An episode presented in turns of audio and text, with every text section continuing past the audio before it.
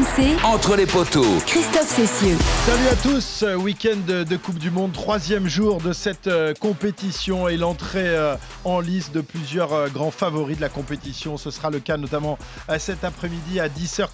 17h45 plus exactement au stade Vélodrome de Marseille. On n'a pas le droit de, l'appeler par euh, son nom de scène. Ce n'est pas l'Orange Vélodrome pendant la, Coupe du Monde. C'est le stade Vélodrome euh, pour cette Afrique du Sud Écosse euh, qui euh, devrait vraiment euh, montrer de, quoi sont capables les, les Sud-Africains, grands favoris euh, pour se succéder à eux-mêmes. Le stade Vélodrome où l'Angleterre est également euh, entrée dans la compétition hier soir et de quelle manière les Anglais euh, que l'on disait moribonds et que certains voyaient même ne pas passer les poules, eh bien ont battu l'Argentine 27 à 10. Bon, pas d'essai, faut pas demander trop non plus aux, Anglais. 27 points inscrits par euh, leur ouvreur George Ford qui a notamment euh, passé euh, trois drops. On reviendra évidemment euh, sur ce match. On s'intéressera également à l'autre choc euh, du jour euh, qui aura lieu euh, ce soir à Bordeaux entre le Pays de Galles et, et les Fidji. Les Fidjiens justement qui avaient battu l'Angleterre il y a quelques jours en match de préparation, opposés à une moribonde équipe de Galles. On parlera de cette rencontre. Et puis évidemment, l'équipe de France, comment ne pas évoquer l'équipe de France? 48 heures après son magnifique succès face à la Nouvelle-Zélande. Les Français sont au repos aujourd'hui, off, pas d'interview, pas de médias, mais hier, eh bien, on a pu les voir. Ils ont disputé un, match avec, euh, avec des, des amateurs. Évidemment, Winnie Claret était sur place pour RMC. Bonjour Winnie. Salut Christophe. Un, petit Salut dimanche tranquille, ça fait du bien, non? Ouais, ça. Enfin, presque tranquille. Bah presque tranquille. On, on reste sur nos gardes quand même, évidemment, et puis on va suivre euh, toutes les rencontres de la journée. C'est surtout ça qui va pimenter cette journée. Eh oui, parce qu'il y a quand même quelques belles rencontres qui nous attendent. On en parlera dans un instant avec Julien Richard, euh, qui est à Marseille.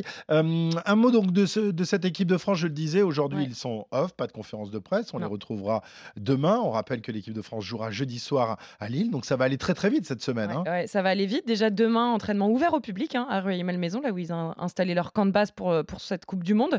Euh, et puis euh, après, ça va aller très vite puisqu'ils vont partir.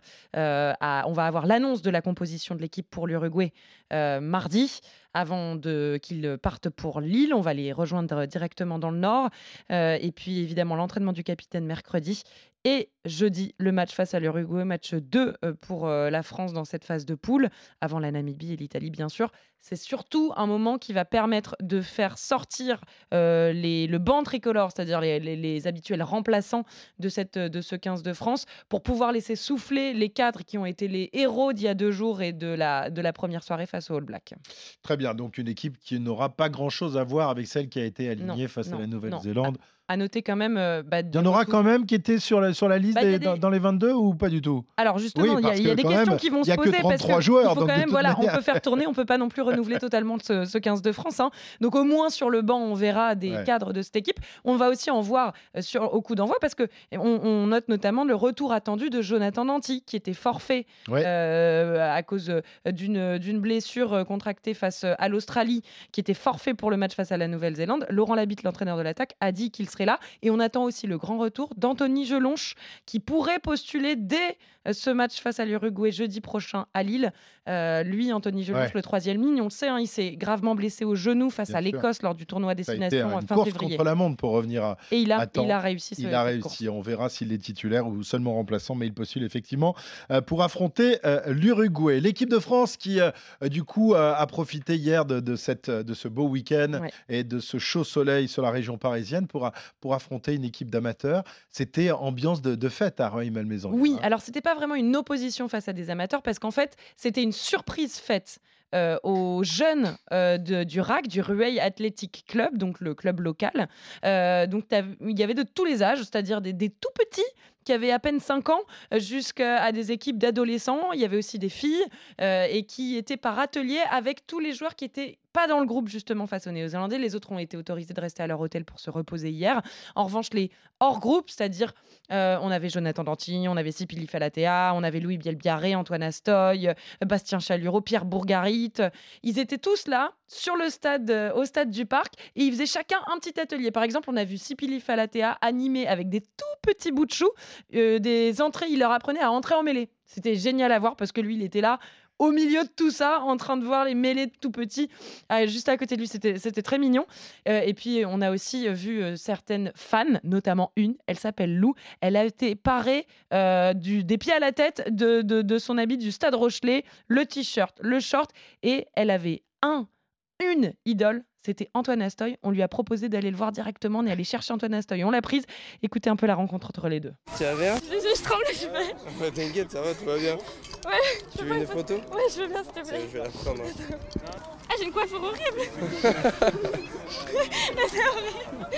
Merci beaucoup, bon, vraiment. Tu veux, tu veux un autographe ou quoi ou Ah, bah j'ai pas le marqueur en fait. Bah ouais, c'est pas grave, là-bas il y aura.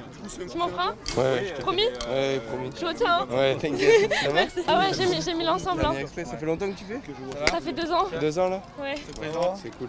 Ouais. Ça va, tu, te plais Ouais, j'adore. Ah, je, suis, je suis en demi d'ouverture en plus. Donc, Ah euh, oui En fait, à la base, j'étais avant. Parce que bon, euh, ça va pas trop avec mon gabarit. Et du Ok. coup, là, je kiffe vraiment pleinement. Oh, bah c'est cool ça. Ah ouais. C'est bien. Et voilà. Donc, euh, Sympa, la, la sympa. rencontre bien sympa. Ah, Non, elle mais avait les yeux qui brillaient. Elle était, elle était en, en Elle était. Ah non, mais Ah, c'était sympa. trop marrant à voir. Et puis vraiment, Mm. tous, ils sont repartis avec la banane. euh, Les joueurs aussi, en fait. Mm. On a vu que ça leur fait du bien d'aller au contact de leur public, de se passer des moments comme ça. Parce que souvent, c'est ce qu'on se dit, la nation haute, elle a plus tendance à se recroqueviller dans sa bulle, alors que les nations qui arrivent de l'autre bout du monde, elles ont besoin Mm. aussi d'aller chercher le soutien Bien des sûr. gens sur place. Et on les a vus, les Sud-Africains, les, les Néo-Zélandais, les Irlandais, aller au contact du public et recevoir beaucoup d'amour. C'est important aussi que les Français l'aient. Très bien. euh, on va s'intéresser maintenant aux autres euh, sélections de, de cette Coupe du Monde, notamment l'Angleterre. hein. L'Angleterre, Winnie, euh, qu'on pensait vraiment euh, destinée à rester dans, dans sa poule presque après la, la défaite, la série de défaites, et Fidji, notamment celle euh, face aux Fidji il y a quelques jours. Et oui, mais il faut pas enterrer trop vite les, les Anglais. Et les Argentins l'ont appris à leurs dépens hier soir. Les Pumas battus 27 à 10 euh, dans un stade vélodrome où euh, les Anglais ont eu du mal à rentrer. Julien Richard euh, est avec nous. Il était hier soir au, au vélodrome. Il était, euh, il était au pub avec les Anglais. C'est sûr que quand on quitte le pub à 20h54 pour rentrer dans le stade, comme ça se fait en Angleterre, euh, Julien, bah, c'est pas toujours facile euh, en France, dans une Coupe du Monde, avec la sécurité pour, euh, pour avoir sa place à, 21h pile. quoi. hein. C'est un peu ce qui s'est exactement passé hier. C'est exactement ce que j'allais te dire. On était là bien avant, nous, le, le coup d'envoi de cette rencontre, et il y avait énormément d'Argentins.